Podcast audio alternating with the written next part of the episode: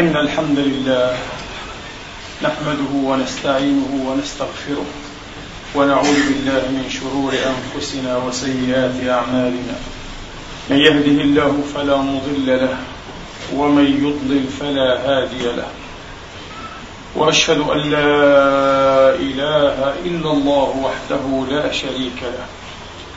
وأشهد أن سيدنا ونبينا وحبيبنا محمدا عبد الله ورسوله. وصفوته من خلقه وأمينه على وحيه ونجيبه من عباده. صلى الله تعالى عليه وعلى آله الطيبين الطاهرين وصحابته المباركين الميامين واتباعهم بإحسان إلى يوم الدين وسلم تسليما كثيرا. عباد الله أوصيكم ونفسي الخاطئة بتقوى الله العظيم ولزوم طاعته. كما أحذركم وأحذر نفسي من عصيانه ومخالفة أمره. لقوله سبحانه وتعالى من قائل من عمل صالحا فلنفسه ومن أساء فعليها وما ربك بظلام للعبيد. ثم أما بعد أيها الإخوة المسلمون الأفاضل أيتها الأخوات المسلمات الفاضلات يقول الحق سبحانه وتعالى في كتابه المجيد بعد أن أعوذ بالله من الشيطان الرجيم. بسم الله الرحمن الرحيم. لا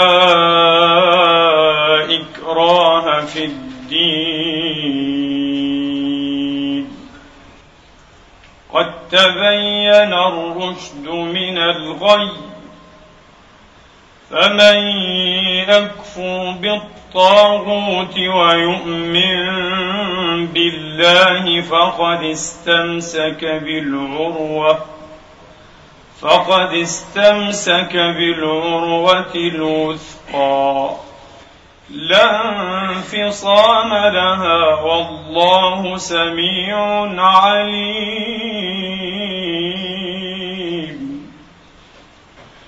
لا إكراه في الدين قد تبين الرشد من الغي.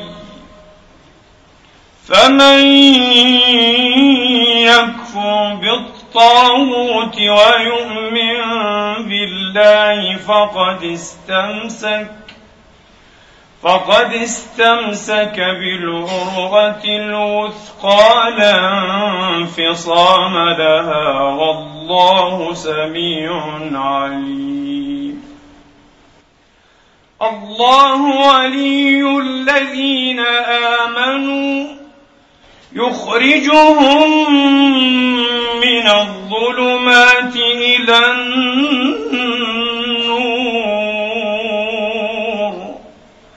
والذين كفروا أولياؤهم الطاغوت يخرجونهم من النور. الظلمات. أولئك أصحاب النار. أولئك أصحاب النار هم فيها خالدون. صدق الله العظيم. وبلغ رسوله الكريم ونحن على ذلك من الشاهدين.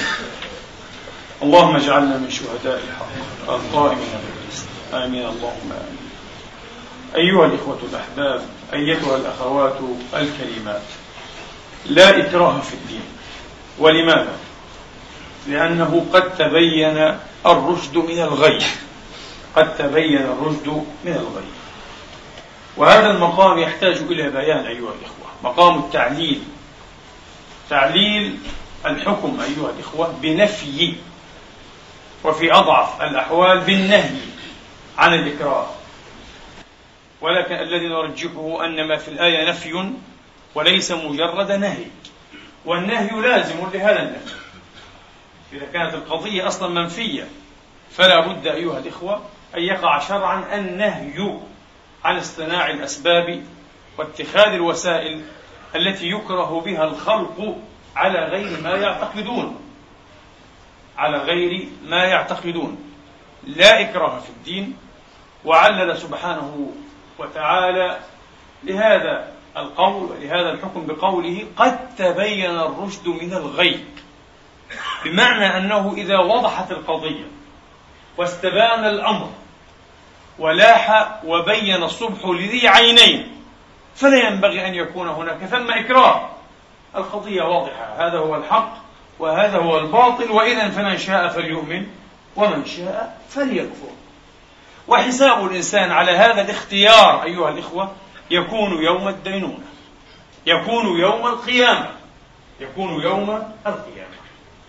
هذا المعنى أيها الإخوة مقرر وممهد له في كتاب الله في عشرات المواضع وعشراتها. في مواضع كثيرة جدا وهو أصل من أصول هذه الشريعة المهيمنة الجامعة الحرية الحرية. أن يترك الناس أحرارا وما يعتقدون وما يختارون. وقل الحق من ربكم فمن شاء فليؤمن ومن شاء فليكفر. لست عليهم بمسيطر. إن عليك إلا البلاغ. إن عليك إلا البلاغ. ليس أكثر من ذلك؟ نعم. أفأنت تكره الناس حتى يكونوا مؤمنين؟ لا. لو كانت المسألة بالإكراه لاختصر الله سبحانه وتعالى علينا الطريق أولا وبداءة وجعل الناس كلهم مؤمنين. ولو شاء ربك لآمن من في الأرض كلهم. يستطيع فلماذا يجشم نبيه الكريم ويجشم هذه الأمة المرحومة إعنات أنفسهم وإعنات الناس أيها الإخوة وتكثير سواد المنافقين؟ الذين يتظاهرون بغير ما يسرون وبغير ما يبطنون. لا يمكن أن يكون هذا مقصدا من مقاصد الشارع الحكيم. ولذلك هذا أصل من أصول الدين. وبعيد جدا. أبعد النجعة من ادعى النسخ. أيها الإخوة لهذه الآية. لا إكراه في الدين قد تبين الرشد من الغي. وإذا رجحنا أن الآية أيها الإخوة نافية بمعنى أنها إذا كانت نافية فهي مخبرة. فلا نسخ في الأخبار لا نسخ في الأخبار. لأن هذه القضية أيها الإخوة مقررة كما هي من الضرورات. لا إكراه. يمكن أن تكره الإنسان على أن ينطق بما لا يعتقد. لكن هل يمكن أن تكره قلبه على أن يؤمن بما هو به كافر؟ مستحيل. لذلك لا إكراه في الدين. الإكراه غير متصور في العقائد. الإكراه غير متصور في العقائد. متصور في الإقرارات في الأقوال. أن تكرهه على أن يقر بما لا يعتقد. ممكن نعم. إذا شهرت عليه سيفا كما قال أبو العلاء المعري. قال يوما تلوا باطلا وجلوا صارما. وقالوا صدقنا فقلنا نعم. تلوا باطلا وجلوا صارما. وقالوا صدقنا فقلنا نعم. تحت وهج أيها الإخوة وحرق السيف نعم. الناس يمكن وكما قال سيدنا عمر وذكرنا هذا في خطبة قريبة. آه. ليس الرجل على نفسه بأمين إذا هو أكره. ممكن أن يتكلم بما لا يعتقد بما لا يدين. فالنسخ بعيد جدا وأبعد النجعة من ادعى النسخ في هذه الآية. كالإمام الجليل ابن حزم رحمة الله تعالى عليه انتصارا لمذهبه الذي هو مذهب سائر الفقهاء وعمومهم في قتل المرتد. لماذا؟ ابن حزم كان ذكيا بلا شك وهو من أذكياء البشر ليس من أذكياء المسلمين هو رجل عالمي. إلى الآن له شهرة عالمية في الفكر رحمة الله عليه وهو جماعة وموسوعة موسوعة علمية وأدبية وفكرية آه. ذكاؤه دله على أن حكم قتل المرتد المشهور والمقرر آه. عند أكثر علماء الشرع الحنيف يتناقض مع هذه الآية لا إكراه في الدين وما تعلل وتمعذر به أكثر علمائنا وساداتنا من قولهم لا إكراه ابتداء لكن الإكراه يكون دواما كلام ساقط. لا معنى له. كلام فارغ. هذا تقول لا إكراه في الدين؟ لا ابتداء ولا دواما. معنى لا إكراه ابتداء يقولون لا نكرهه ليدخل في الإسلام. يستطيع أن يبقى على يهوديته على نصرانيته على مجوسيته على كفره على وثنيته. لكنه إن دخل الإسلام فبعد ذلك أيها الإخوة آه لا محيد عن أن يبقى دائما على هذا الإسلام. فإن هو كع وركس وتراجع قتل. يستتاب لا يستتاب أقوال كثيرة عشرات الأقوال في مسألة الاستتابة. هل يستتاب؟ هل لا يستتاب؟ كم مرة يستتاب؟ أقوال بالعشرات مما يدل على أنها مسائل اجتهادية. ليست فيها نصوص قاطعة ليست فيها نصوص قاطعة. بعضهم قال لا يستتاب يقتل مباشرة. بعضهم قال يستتاب مرة بعضهم قال يستتاب ثلاثة أيام بعضهم قال يستتاب ألف مرة بعضهم قال يستتاب أبدا بمعنى لا يقتل. أقوال كثيرة جدا ليست قطعية وليس فيها نص قاطع. ابن حزم تنبه أيها الإخوة إلى هذه الإشكالية. وكيف تخلص وانفصل من هذا الإشكال؟ ادعى أن الآية منسوخة. غير صحيح. لو كانت هذه الآية منسوخة فيجب أن يقال إذن وأن يصار إلى القول بنسخ عشرات الآيات. التي هي في معنى هذه الآية. هذا أصل من أصول الدين. ترك الناس أحرارا وما يدينون أيها الإخوة. نعم. ابتداء وانتهاء. مسألة الابتداء والدوام كما قلت كلام سابق. لا دليل عليه ولا أثار من علم عليه. استحسنها بعض المعاصرين وشنشن بها ودندن بها والعوام يهمهمون مستحسنين. الله أكبر. شيء عظيم. عظيم ماذا؟ كلام فارغ. لا وزن له. لا وزن له. ويشبه للأسف آه مسألة تشبه مسألة الاعتقاد وقضيته بما ورد في إيه؟ في المثل العامي التافه أيها الإخوة. آه. قال لك الخروج من الحمام ليس إيه؟ مثل دخوله أو دخول ليس إيه؟ مثل إيه؟ الخروج. كلام فارغ حمام. إيه هذا الدين هذا اعتقاد مصائر بشر عقول وموازنات ومحكمات حمام يشبه الدين بالحمام إذا دخل أذن آه خروج المسألة تختلف. كلام فارغ هذا. آه. طيب أيها الإخوة وإذا عدنا بعد ذلك القرآن الكريم ذاته نجد أنه قد عرض بالذكر. الله سبحانه وتعالى جل في مجده عرض بالذكر في بضع عشرة آية لمسألة الخروج والارتداد والكفر بعد الإيمان. بعنوان الارتداد مرة وبعنوان الكفر بعد الإيمان مرات وبعنوان الكفر بعد الإسلام مرة. مرة واحدة. الارتداد أكثر من مرة. نعم. أنا عنيت به الجنس المهم وفي كل هذه المواضع لم يلوح القرآن العظيم إلا بعقوبة أخروية بل صرح بها. لكنه لم يلوح بأي عقوبة دنيوية أبدا. ومن يتبدل الكفر بالإيمان لم يقل اقتلوه. قال فقد ضل سواء السبيل. إن الذين كفروا بعد إيمانهم ثم ازدادوا كفرا لن تقبل توبتهم وأولئك هم الضالون. ولم يذكر أنهم يقتلون أو يستتابون عنوة. وحتى معنى الاستتابة هذا معنى غريب. أنا في نفسي شيء كثير منه. أن يستتاب المرء. أنا أفهم أن المرء يتوب وهذا ما ذكره القرآن الكريم لأن التوبة عمل القلب عمل القلب يتوب يراجع نفسه. أما أن يستتاب بمعنى تحت حر السيف فإلجاء إلى النفاق وإلجاء إلى الكذب. لا بد أن نعيد النظر في مفهوم الاستتابة الذي لم يرد بتة في القرآن الكريم. كل ما في القرآن الكريم التوبة والرجوع. يراجع من عند نفسه ويتوب إلى الله فتقبل. ونحن لنا ظاهر توبته. نحن لم نؤمر أن ننقب ولا أن نفتش عن صدور وقلوب العباد. لأننا الظاهر نعم نقبل ظاهر التوبة لكن بعد ذلك سوف ترون المتعنتين لم يقبلوا حتى ظاهر التوبة. ليتم لهم اغتيال وقتل أيها الإخوة آه، وإعنات عشرات العلماء والمفكرين والفقهاء والصلحاء من هذه الأمة باسم الزندقة أنهم زنادقة. تهمة أيها الإخوة وصف بها أكثر من إمام وأكثر من سيد وسند جليل وكبير. وبعضهم قتل بها ظلما. طبعا لم يستتب ولم تقبل توبته لأنه زنديق. قالوا والزنديق لا تقبل توبته. هذا كلام فارغ. هذا كلام فارغ وغير صحيح. وليس عليه أيضا أي دليل شرعي معتبر. تقبل توبة كل من تاب.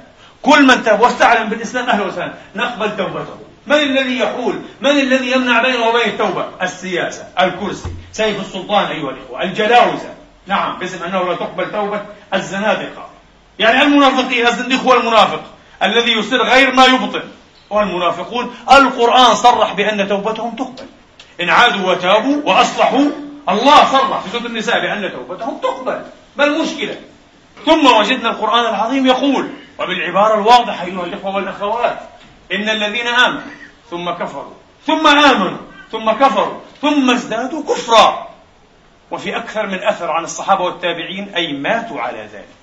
معنى زيادتهم في الكفر أنهم ماتوا على ذلك ولم يعودوا إلى معاقل الإيمان وحماه بماذا توعدهم الله؟ قال سبحانه وتعالى لم يكن الله ليغفر لهم ولا ليهديهم سبيلا. لم يكن الله ليغفر لهم ولا ليهديهم سبيلا. وقوله تبارك وتعالى آمنوا ثم كفروا ثم آمنوا ثم كفروا يدل على أنهم لا يقتلون. وإلا كيف من يستعلم بالإيمان ثم يستعلم بالكفر ويترك؟ وستكون له فرصة أن يعود الإيمان مرة أخرى. ثم آمنوا ثم كفروا. واضح جدا أنه لا يقتل. قضية أصعب أيها الإخوة واضح.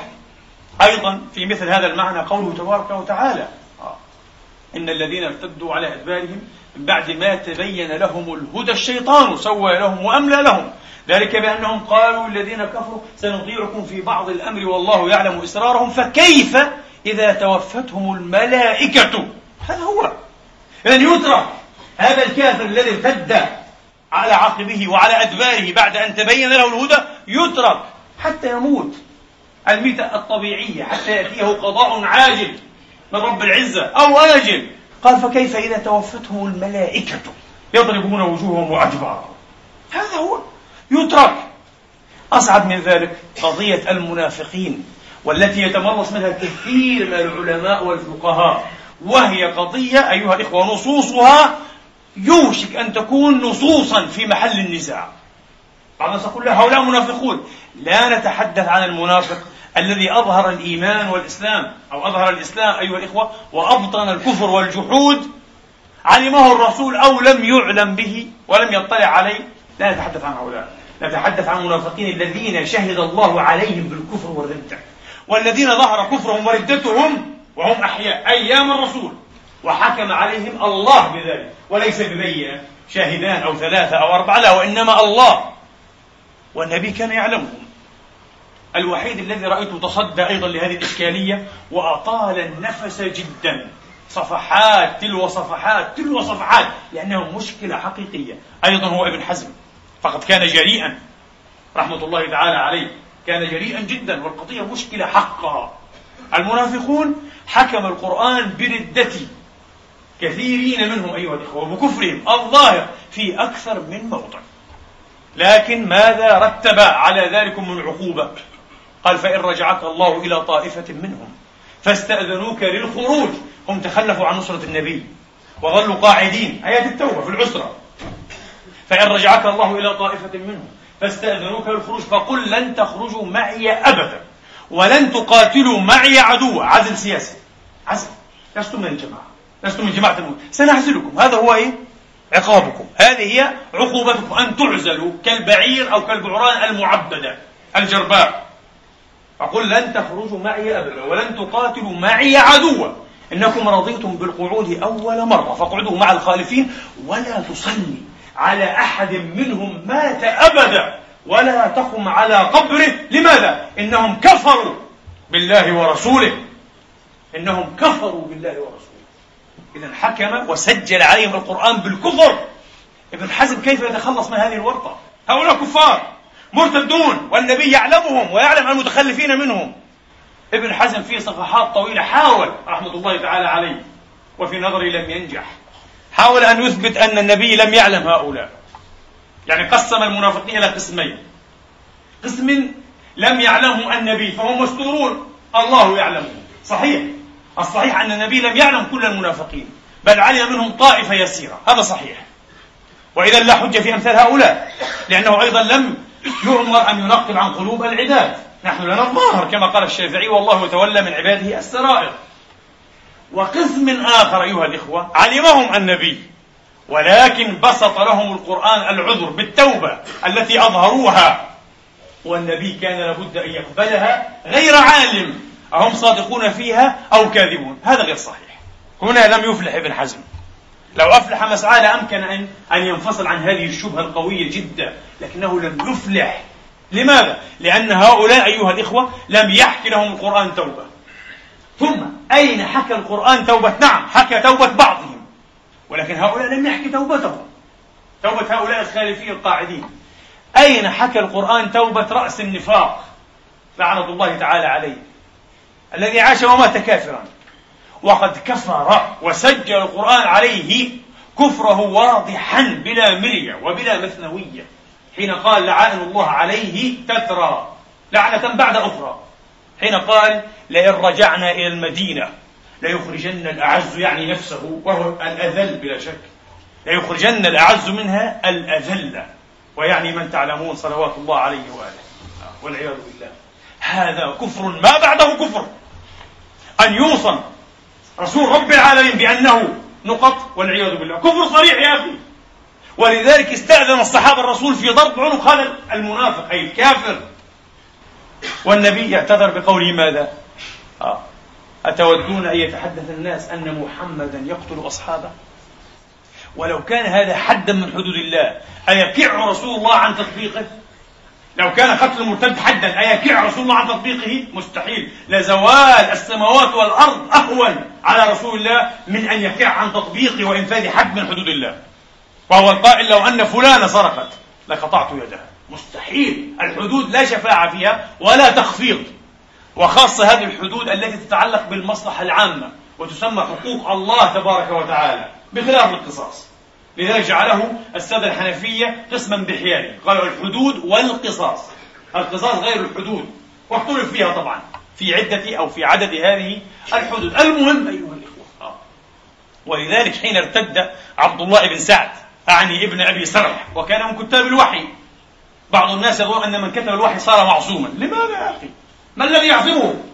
سواء كتبه أو حفظه أو صلى به ليس معصوما.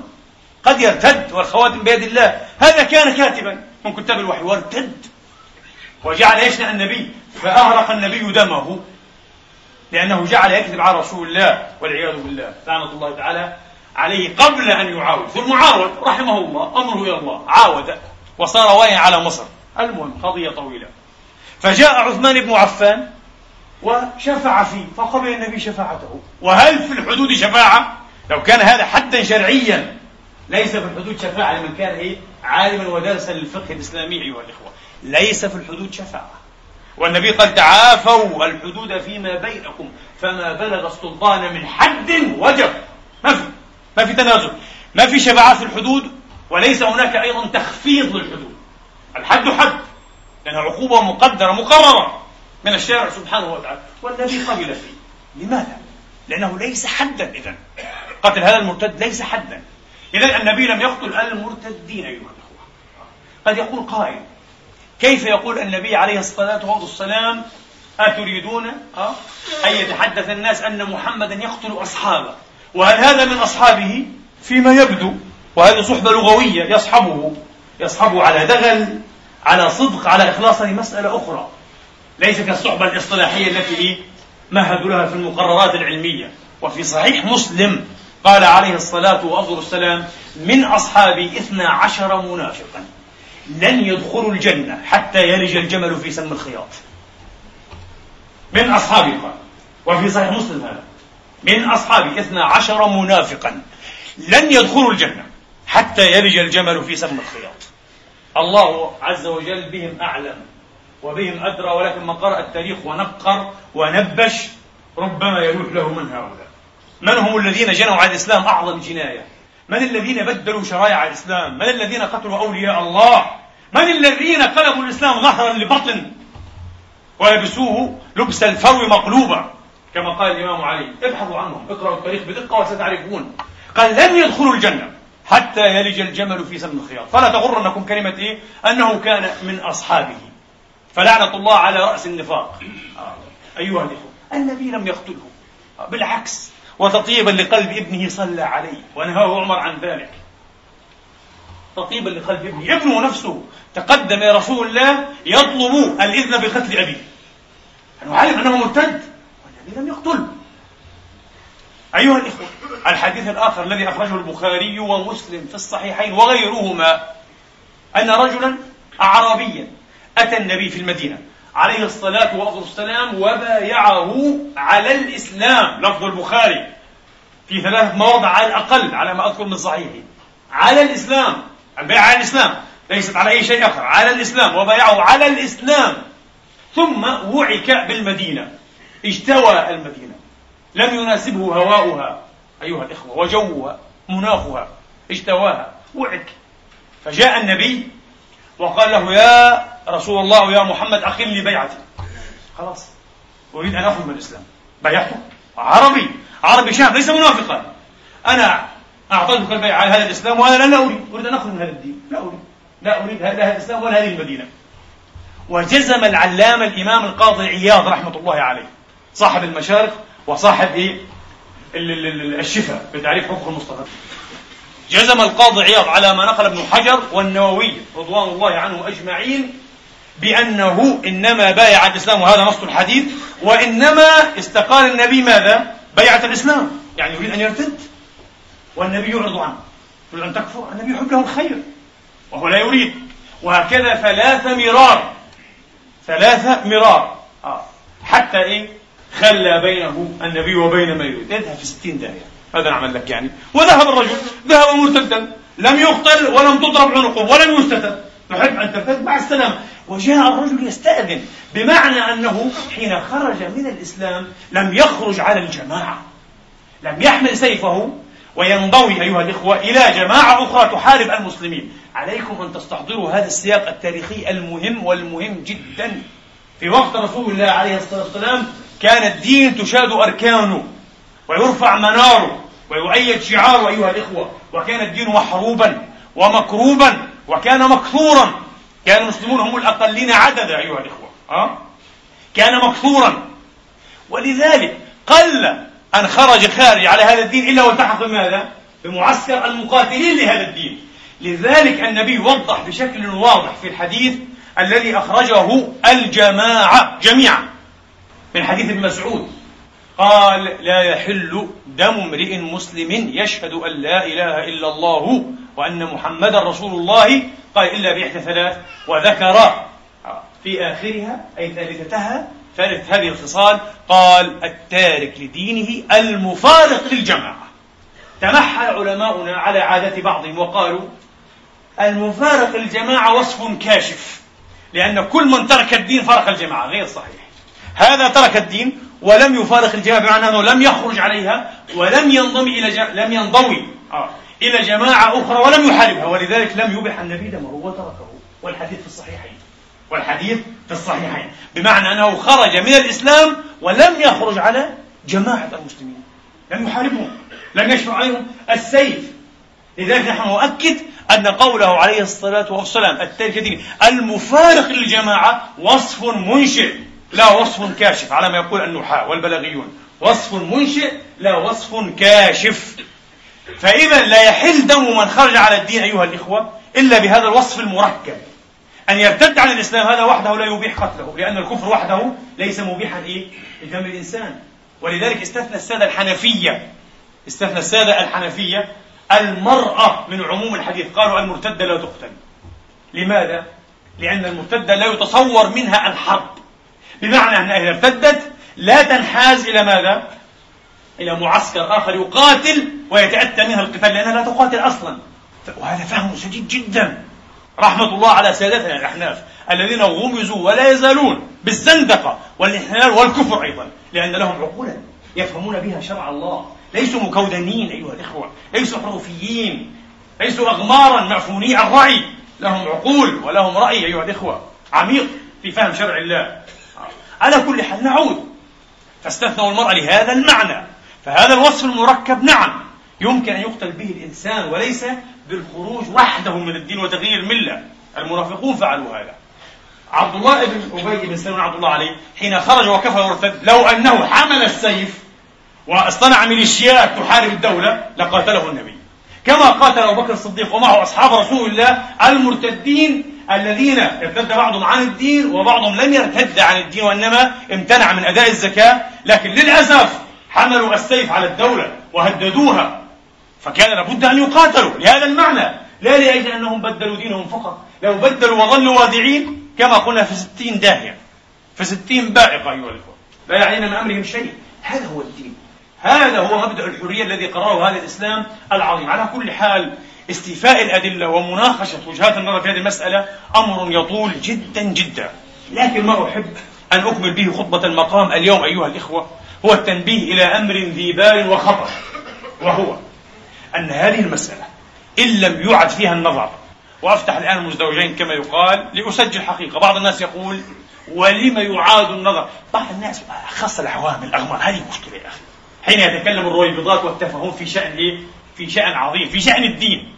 وهو لم يقرأ في حياته عشر صفحات لا في الحديث ولا في الفقه. ويتكلم لما تفتحون أيها العلماء أيها المش عارف في هذه الأوقات بالذات. أنا سأقول لك نعم نفتح هذه الملفات محرجين. تحدث أشياء تحرجنا وتضطرنا أن نعيد النظر من أسف لأن عقلنا جامد. عقلنا ساكن استاتيكي تقليدي. يرضى بكل شيء أدلي إليه به. بكل شيء ورثه من السابقين أيها الإخوة. يرضى بكل شيء. ليس عندنا هذه القدرة النقدية قدرة المحاكمة قدرة المراجعة قدرة غرس علامات الاستفهام قدرة التشكك. أبدا عقل جامد. فإن لم نخرج فلا نبحث أي موضوع. كل موضوع يبقى على ما هو عليه. وهذه طبيعة الجامدين ونحن جامدون. هذه الأمة جامدة. هذه طبيعة الساكنين الوادعين أيها الإخوة نعم. لذلك يستروح هؤلاء إلى دعاوى الإجماع. من أنكر حد الردة هو كما هو كما يفهم هؤلاء فهو كافر ونعود إلى مسألة التكفير أيضا. والحمد لله ليس هناك دولة تحكم بهذا الشرع. نعم. لأن لو كان هناك دولة تحكم بشرع هؤلاء كما أو بالشرع كما يفهم هؤلاء طبعا لاقتدى أمثالنا إلى المشانق من غير تردد أيها الإخوة. طبعا لا تقرب إلى الله بدمائنا. مباشرة. للأسف. من رحمة من رحمة الله. يبدو أن هذه الأمة غير مستأهلة إلى الآن بمستواها العقلي ومستواها النظري أن تكون أمة أستاذة كما تدعي. أمة شاهدة على العالمين. لا. لابد أن تراجع النظر في أشياء كثيرة حتى تستأهل نصر الله واستخلاف الله الحقيقي وأن تكون أمة قائدة ورائدة. تكون حصنا للحريات وحما وملاذا للحقوق ورحمة للعباد لا نقمة أه ولا عذاب أيها الإخوة. المهم يقول لما؟ نعم. هناك إحراجات بلا شك. قال لي أحد إخواني بارك الله فيه نحن الآن محرجون حقا. سنسأل هكذا سيقال لنا أفغاني مسلم ارتد إلى النصرانية كفر صبر عن دين الله. آه. نسأل الله له الهداية ولأمثاله. وإلا فقد سعى في هلاك نفسه أبديا. ما علينا؟ آه. يقول أفغاني صار إلى دينهم. آه. أنتم تفتون بقتله. ولكن واحدة منا بروتستانتية كاثوليكية أيا كانت تصير مسلمة تطالبون لها بكل الحقوق حتى حق الحجاب حتى كوزمتك يعني. الشكليات والرتوش من حقها أن تتحجب وحرام أن تمنعوه ولا يجوز وأين حقوق الإنسان؟ أنتم تكيلون سيقولون لنا وقالوا هذا بمعايير مزدوجة أين الحريات؟ حريات لكم فقط ولمن كان على دينكم ولا حريات الآخرين؟ أجب عن هذا السؤال. من الصعب جدا أن تجيب عنه. ما المستحيل أنا أقول لك؟ كل ما ستأتي به تخاريف أوهام يضحك بها العوام لدينا. دائما إذا أردت أن تجيب عن شبهة فدائما توهم وتخيل أن الذي يناظرك ليس الموافق بل المخالف المعاند. من؟ هو على غير دينك وعلى غير اعتقادك. حينئذ لو أمكنك إيه؟ أن تقنعه. طبعا ليس بالضرورة أيها الأخوة. ليس ضروري لصحة الحقائق وحياتها أن تقنع كل من جادل لكن المنصف من المجادلين الذي يحب أن يعرف الحقائق في إطار قواعد عامة. أنت تدعي أن هذا الدين جاء للحريات. وجاء للحقوق أين الحرية هنا؟ أين حقوق الإنسان هنا؟ كيف ستجيب؟ لكن حين تقول له نعم له أن يرتد. وكما قلنا في ستين داهية ما عندناش مشكلة. ولكن ليس له أن يهدد أمن المجتمع المسلم. ليس له أن يكون محاربا. ولذلك البخاري ومسلم لكن مع علمي أن تسمية أبواب مسلم ليست لمسلم. مسلم لم يسمي أبواب كتابه فانتبهوا. يقع في هذا الخطأ كثير من الباحثين. وإنما الذي فعل ذلك الإمام النووي. قدس الله سره على كل حال هذا تبويب النووي وتبويب البخاري من لدنه آه. البخاري ومسلم كلاهما حين أورد حديث الذين ارتدوا من عكل قبيلة عكل يسمى حديث العنانيين لأن الصحيح أنهم كانوا من قبيلتين من عكل وحرينة المهم أوردوه تحت إيه؟ باب حكم المحاربين المرتدين مرتد جمع على ماذا؟ الحرابة هؤلاء الذين قضى النبي بقتلهم قتلهم وأمر بقتلهم وسمر أعينهم لأنهم فعلوا هذا إيه برعاة الإبل قتلوهم وسمروا أعينهم أيها الإخوة. جزاء وفاقا هذا قصاص عادل. ليس فقط لأنهم ارتدوا عن الإسلام. ارتدوا وأتوا بهذه الجرائم جرائم الحرابة فهذا هو الجزاء العادل. والعلماء قد تنبهوا إيه؟ إلى هذا الملحظ أيها الإخوة. دعوى الإجماع أنه يكون خرق الإجماع. من أنكر حد الردة خرق الإجماع. إجماع ماذا؟ هذا الإجماع يدعى في كل شيء ولا إجماع. لا إله إلا الله. وصدق أحمد. يعني قال من أكذب الناس من حكى الإجماع في كل شيء إجماع إجماع إجماع. قال ما يدري لعل الناس اختلفوا. كيف تعرف أن الأمة إجماع؟ لكن هو إجماع طائفي إجماع مذهبي. إجماع طائفة يقول لك أجمع المسلمون أجمع طائفته أجمع أهل مذهبه أهل مذهبي. ولم يجمع كل المسلمين. كيف يحكى الإجماع وسفيان الثوري خالف في مسألة الردة سفيان يقول المرتد لا يقتل. سفيان الثوري. الآن سنفهم لماذا يقول لا يقتل؟ وهو إمام جليل الإمام الخامس أو السادس في الإسلام. إبراهيم النخعي. أستاذ الأساتذة أستاذ أبي حنيفة. قال لا يقتل المرتد لا يقتل. أين الإجماع إذا؟ مع قول ومخالفة عمر بن الخطاب كان له رأي مشابه أيها الإخوة. عمر بن عبد العزيز كان له رأي مشابه. روى عبد الرزاق في المصنف أن جماعة من النصارى أسلموا ثم حاروا إلى دينهم. عادوا إلى النصرانية. فكتب ميمون بن مهران بشأنهم إلى عمر بن عبد العزيز. قال دعهم واضرب عليهم الجزية. رجع الجزية وخليهم ما قالش اقتلهم. وهو الأمير أمير المؤمنين. لماذا؟ لم يكن فقيها هو فقيه جد فقيه. عمر بن الخطاب فيما روى بإسناد صحيح ابن حزم في المحلى والبيهقي في الكبرى في السنة الكبرى. والإمام عبد الرزاق أيضا في المصنف ثلاثتهم بإسناد صحيح.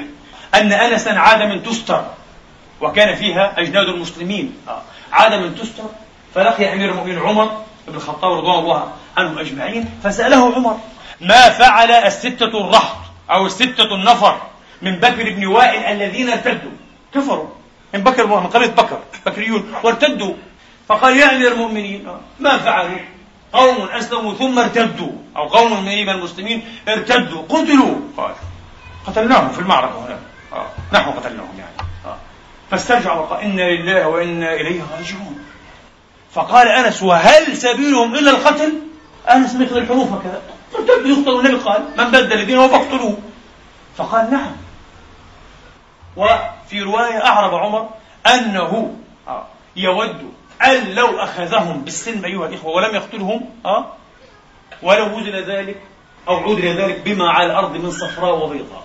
يود ذلك. قال قال كنت أنا أعرض عليهم الإسلام وأطعمهم فإن أبوا ودعتهم السجن. ما قالش أقتلهم. غريب. كيف يقول عمر هذا؟ وهذا إسناد صحيح عن عمر. كيف يقول إبراهيم النخعي سفيان الثوري عمر بن عبد العزيز ما القضية إذا؟ سنرى ما هي القضية. وكيف لا يقتل النبي المرتدين أيها الإخوة؟ كيف يترك المرتدين يعيشون ويعيشون أحرارا في حياته؟ والقرآن سجل عليهم الردة كيف يفعل هذا؟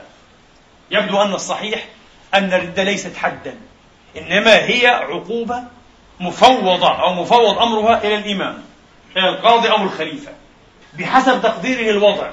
إن رأى هذا المرتد جمع إلى خروجه من الإسلام خروجه عن الجماعة ويريد أن يضطرب حبل الأمن أيها الإخوة.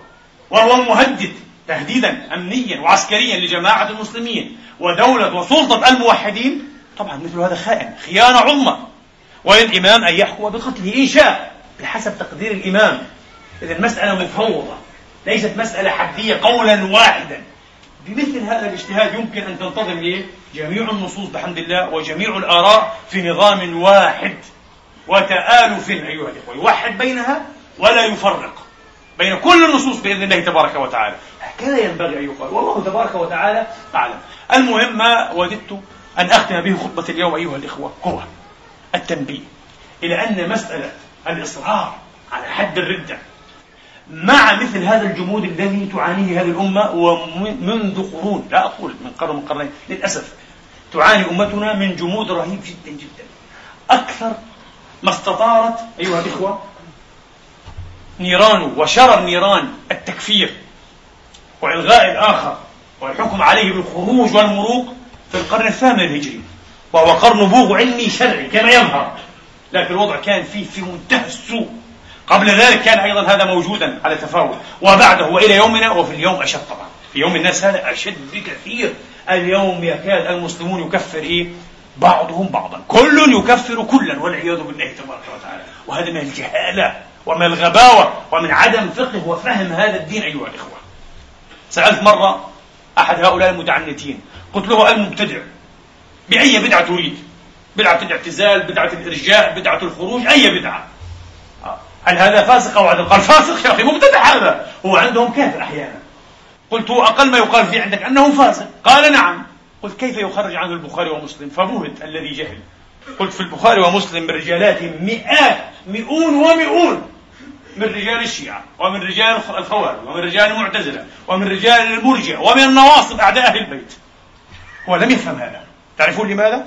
لأن هؤلاء أمثال البخاري ومسلم كان عندهم من التفسح ومن التسامح ومن التقييد العلمي الجيد للأمور أكثر منا بكثير. اليوم لا لا يكاد يتسع ذهن الواحد منا إلى أن يأخذ عن أخيه وأن يتحمل عنه العلم والرواية. والآن ليس هناك تحمل ولا رواية طبعا. المهم هذا إيه؟ تكثير الكلام. آه. إذا كان مخالفا له في المذهب يعني شيعي وسني شيعي وإباضي إباضي وسني إلى آخره. لا لا مستحيل. أصلا هذا إذا نجا من تكفيره يكون الأمر جيدا جدا. جاهل المسألة تحتاج إلى تفصيل طبعا أكثر من هذا بكثير. المهم أيها الإخوة آه. لابد أن نذكر أنه بتهمة المروق والخروج والزندقة والكفر وانحلال الربقة قتل وهجر وروع وأخيف وسجن عشرات وعشرات وعشرات من الصلحاء والعباد والأئمة والعلماء. فالله المستعان وإليه المشتكى وإنا لله وإنا إليه راجعون. شيء فظيع. أنا اليوم ذكرت أبا حنيفة أه؟ ذكرت أبا حنيفة.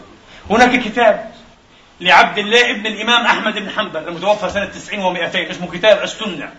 اقرأوا فيه الصفحات الطويلة في الكلام على أبي حنيفة فهو في الكتاب أبو جيفة وهو كافر وهو زنديق ومات جهميا سيكبه الله على وجهه في نار جهنم. وعبادة عظيمة إلى الله وقرب إليه. آه بغض أبي حنيفة وأصحابه. هذا الكتاب السنة هذه السنة. انتبهوا آه. آه. واستقضاء أتباع أبي حنيفة يعني جعلهم في القضاء أعظم من فتنة المسيح الدجال. ماذا أقول لكم؟ والله صفحات والكتاب مطبوع وحسبنا الله ونعم الوكيل. أبو حنيفة يخالفهم. آه. جعفر الصادق الإمام الجليل تعرفون؟ الإمام السادس من أئمة أهل البيت. ابن رسول الله أستاذ الأساتذة أستاذ أبي حنيفة وأستاذ مالك. جعفر الصادق عند بعض العلماء المحدثين لا يروى عنه وليس أهلا أن يروى عنه. مجروح. طبعا لأنه هذا ابن رسول الله. كان بعضهم يجرح بتهمة التشيع. والآن ستقول لي وماذا في هذا؟ نعم شيعة هؤلاء زنادقة. من هو الشيعي انتبه اقرأ اقرأ حقق المسائل علميا. تعاريف أيها الإخوة. قال الشيعي من يحب عليا ويقدمه في الأصحاب. ماذا تريد أن نؤخره؟ حتى نكون ما شاء الله على المنهج الحميد. يجب أن نؤخر الإمام عليا عليه السلام والرضوان والرحمة إلى آخر وفي آخر درجة الصحابة حتى يرضوا. شيء عجيب. مع أن الإمام أحمد وإسحاق ابن راهوية من أئمة أهل السنة والإمام النسائي وغيرهم وغيرهم وغيرهم قطعوا كما نقل حافظ بن حجر في الفتح ونقل غيره أنه ما من صحابي له من الفضائل من حيث العدد والصحة عن رسول الله ما للإمام علي. فضائل ثابتة. النسائي ألف فيها مجلدا كاملا. مجلد كبير. اسمه خصائص أمير المؤمنين علي. نكذب الرسول إذن؟ يكفيكم من هذه الخصائص؟ ما رواه مسلم في صحيحه. هذا عهد من رسول الله قال إلي لا يحبك إلا مؤمن ولا يبغضك إلا منافق.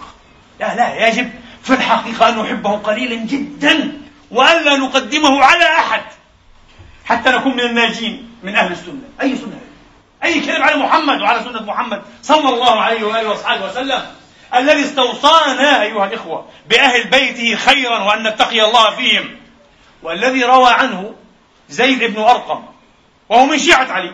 زيد بن أرقم كان يفضل عليا على غيره. كفر هذا أبو سعيد الخدري جابر بن عبد الله عمار بن ياسر المقداد الأسود سلمان الفارسي أبو ذر من أذكر لكم؟ أبو الطفيل عامر بن واثلة. كثيرون كانوا يقدمونه. هؤلاء شيعة نشطب عليهم. العجيب ستدهشون حين تقرؤون أن أبا الطفيل لأنه هذا صحابي مغمور. بعضهم الآن لأول مرة يسمع به.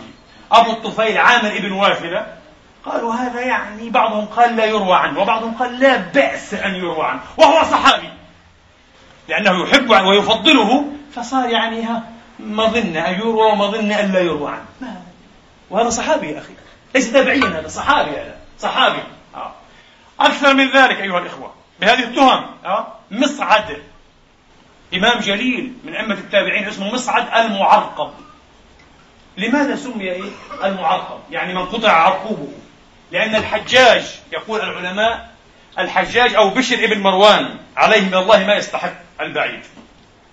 عرض عليه سب الإمام علي قال له سب عليا. قوم الآن سب. طبعا لو واحد الآن يسب أي صحابي هذا زنديق كافر مارق كما قال أبو زرعة. لكن سب علي خطأ أجتهد فأخطأ. لماذا؟ لماذا هذا الرجل بالذات؟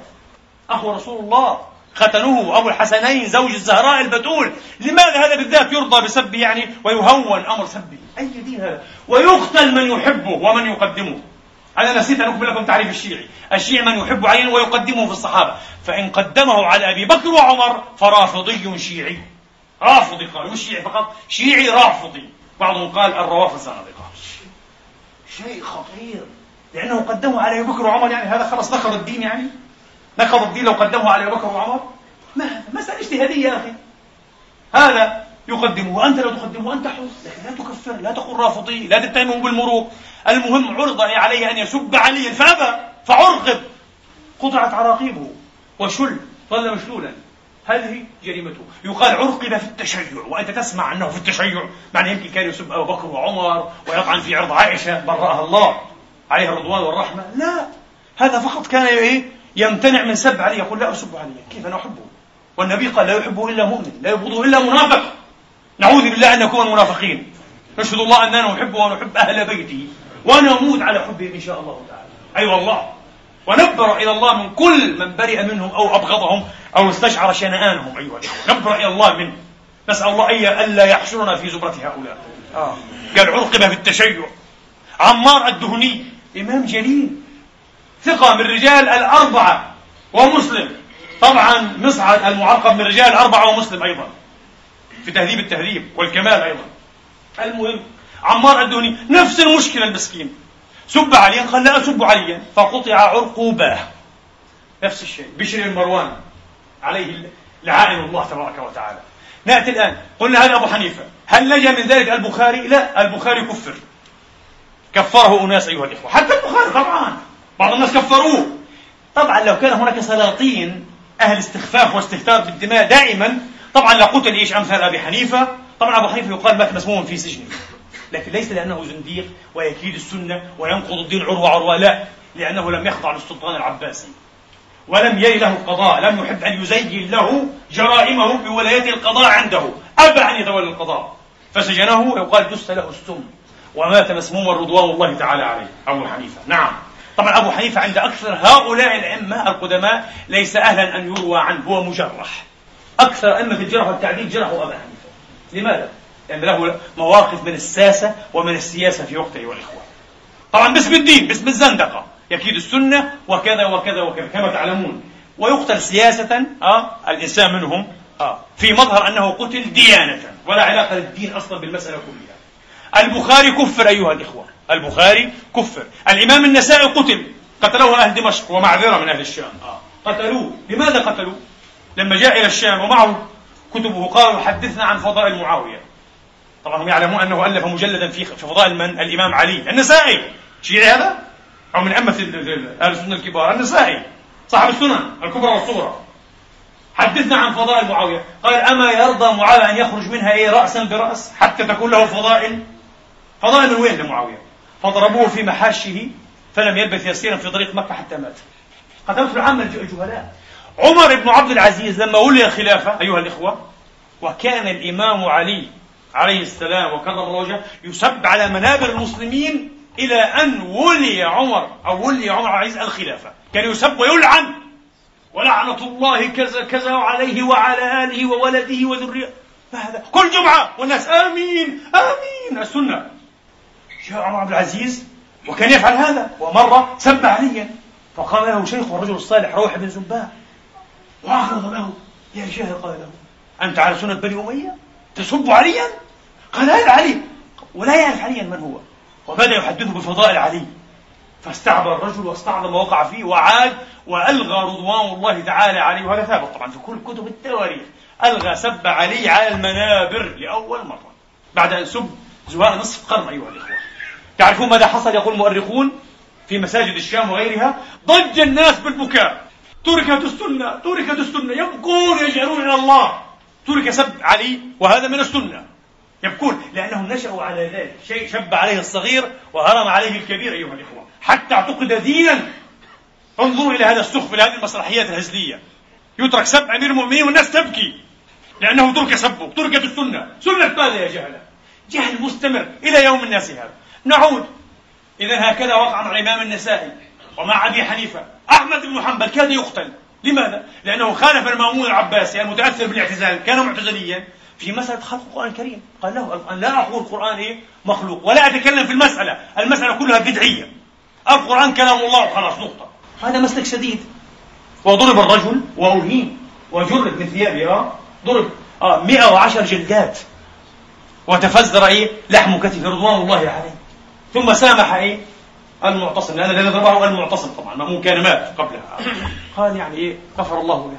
رحمة الله عليه. جاهل قال ما بيعرفها لكن أحمد بن نصر الخزاعي وكان يشبه بالإمام أحمد في الدين والتقى والرواية والعلم والإمامة من أئمة المتقين. هذا الرجل ترك إلى أيام الواثق وهو من أهل المحنة امتحن في خلق القرآن. كان ينكر على بني العباس قولهم بخلق القرآن الكريم وينكر هذا ويشاهر به يتظاهر به. تركوه. ولكن لما بلغ الواثق الخليفة العباسي أن أحمد بن نصر الخزاعي بدأ يشكل خطرا سياسيا على الدولة. يبدو أنه دخل في بعض التحالفات مع أناس يرسمون لماذا؟ الخروج المسلح على الدولة. أتي به مباشرة. تعال. لم يسأل عن مسائل السياسة. طبعا الناس لا تحب قتل العلماء ولما في في السياسة. لأنه أفضل منك أفضل من الخليفة هذا إمام كبير. لكن طبعا إيه لابد أن يعني تخرج هذه المسرحية إيه تخريجا دينيا. قيل له ما تقول في القرآن مخلوق أو غير مخلوق؟ وما تقول في رؤية المؤمنين ربهم في الجنة؟ طبعا هو كإمام أئمة السنة يقول نعم القرآن إيه؟ ليس مخلوقا. كلام الله أزلي قديم. والمؤمنون يرون ربهم. المعتزلة لا ينفون ينفون إيه الرؤيا؟ ويقول القرآن مخلوق. فقال إيه بما يعتقد. فضربت رأسه الرجل. وصلب وضع على الصليب باسم السياسة. لماذا تركتموه عشرات السنين؟ لكن لما تدخل في السياسة باسم الدين قتل. إذا قتل مرتدا باسم الردة من بدل دينه فاقتلوه هذا بدل دينه. مرتد حين قال بهذا من يقول هذه مسائل اجتهادية؟ هذه مسائل اجتهادية. كيف تحكم على الإمام بالكفر في مسألة اجتهادية؟ ربما الحق معه وليس معك. وهو كذلك. عند كثيرين. أبو مسهر محدث أهل الشام الإمام الورع الجليل. نفس الشيء. أتى به المأمون وعلم أن له علاقة مع بعض من يخطط للخروج. وسأله إيه؟ مسائل اعتقادية. وعرض عليه مسألة القرآن خلق القرآن مع السيف. فقال نعم القرآن مخلوق خاف الرجل. وهو عرف هو عرف أنه ممكور به لا لأجل خلق القرآن الكريم. هو كان يقول بذلك إيه؟ سنين. أه؟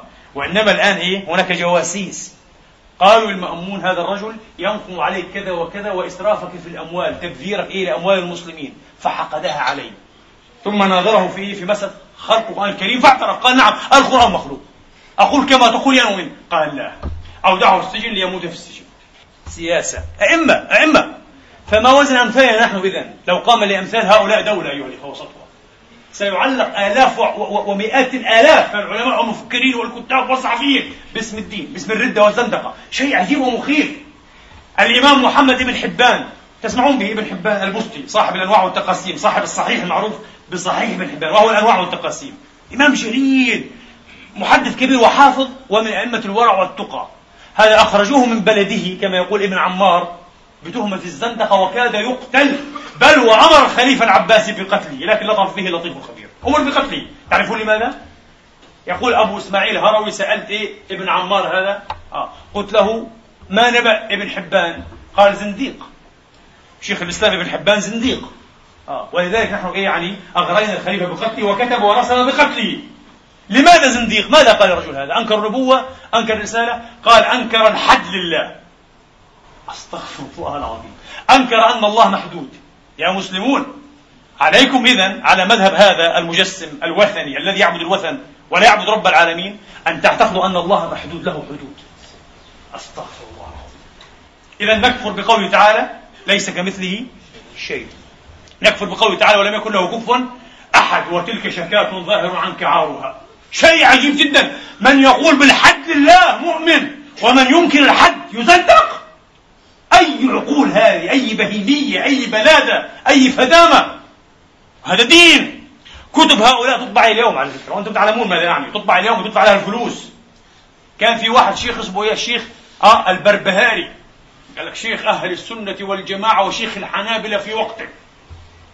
329 هجرة متوفى البربهاري معاصر أبي الحسن الأشعري. هذا عنده كتاب اسمه شرح السنة. كتاب عجيب ذكر فيه من وجوه النصب والتجسيم والعياذ بالله تجسيم الله تبارك وتعالى آه والأحاديث التالفة والموضوعات والأكاذيب ما الله وأهل العلم بعد الله آه به عليمون. ثم قال ومن خالف أو أنكر شيئا مما في هذا الكتاب فقد مرق من الدين وتركه كله. يريد أن يجعل كتابه التالف الأحمق الكتاب الوثني أن يجعله القرآن الكريم. وقال بعد قليل قال وكالقرآن العظيم؟ من آمن به كله وأنكر منه حرفا فقد كفر. وهذا الكتاب نفس الشيء. إذا تركت أي عقيدة أي شيء أي اجتهاد أي قول لي من أنت أيها الأحمق؟ علاء الدين ابن عطار أيها الإخوة أحد مشايخ الإسلام تلميذ الإمام النووي كان زمنا مشلولا لا يتحرك. في زمانته وعلو سنه المسكين دائما كان يحمل معه كتابا. تعلمون أي كتاب هذا؟ كتاب من أحد القضاة المعتبرين لدى الدولة ببراءته وأنه ليس كافرا وليس زنديقا. لأن العوام هكذا فقط. على أحد هؤلاء المتعصبين أن يغريهم بأحد العلماء ليقتل يقتل. لسان الدين ابن الخطيب تعرفون ابن الخطيب قرأتم شعره في الثانويات. آه الأديب الأندلسي الكبير الغرناطي دخلت عليه العامة وخنقوه وقتلوه في سجنه في غرناطة. لماذا؟ لأن القاضي حكم عليه لعبارات مشتبهة محتملة ويدها في تصانيفه بالكفر والزندقة. فقتل الرجل ولم نعلم أنه استتيب. قبل أقل من قبل حوالي 20 سنة قتل برضو أحد إيه؟ أحد المفكرين. يقول الجلاد وهو يتأثم. في بلاد المسلمين والعرب للأسف باسم حد الردة قال يا جماعة ولكن الرجل قبل أن نضع المشنقة العقدة في في عنقه. قال أشهد أن لا إله إلا الله وأشهد أن محمدا رسول الله. وحد الرجل هو موحد وأقر بالتوحيد. فالجلاد كعب وعاد القاضي قال يا سيدي إنه يتشهد. قال نفذ الحكم. وقتل الرجل إن لله وإنا إليه راجعون. ورحمة الله على القاضي عياض صاحب الشفاء الذي قال وترك ألف رجل كافر. اتركهم في كفرهم يستحقون القتل. أهون عند الله من سفك دم امرئ مسلم بريء واحد. فإنا لله وإنا إليه راجعون. أقول قولي هذا وأستغفر الله لي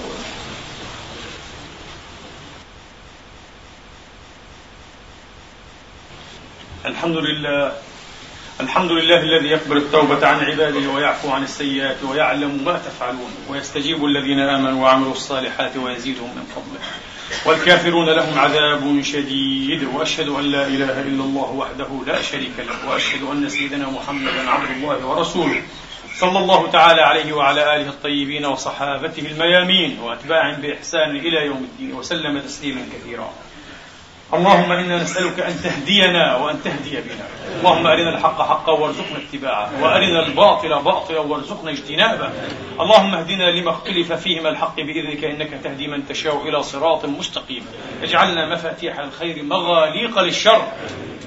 اللهم أنت أصلحت الصالحين فأصلحنا لك بما أصلحت به عبادك الصالحين. اغفر لنا ولمن حضر هذا الجمع يا رب العالمين. اللهم اجعل تجمعنا هذا تجمعا مرحوما وتفرقنا من بعده تفرقا معصوما. ولا تدع فينا شقيا ولا مطرودا ولا يائسا ولا بائسا ولا محروما. اغفر لنا ولوالدينا وللمسلمين والمسلمات المؤمنين والمؤمنات الأحياء منهم والأموات. وتابع بيننا وبينهم بالخيرات.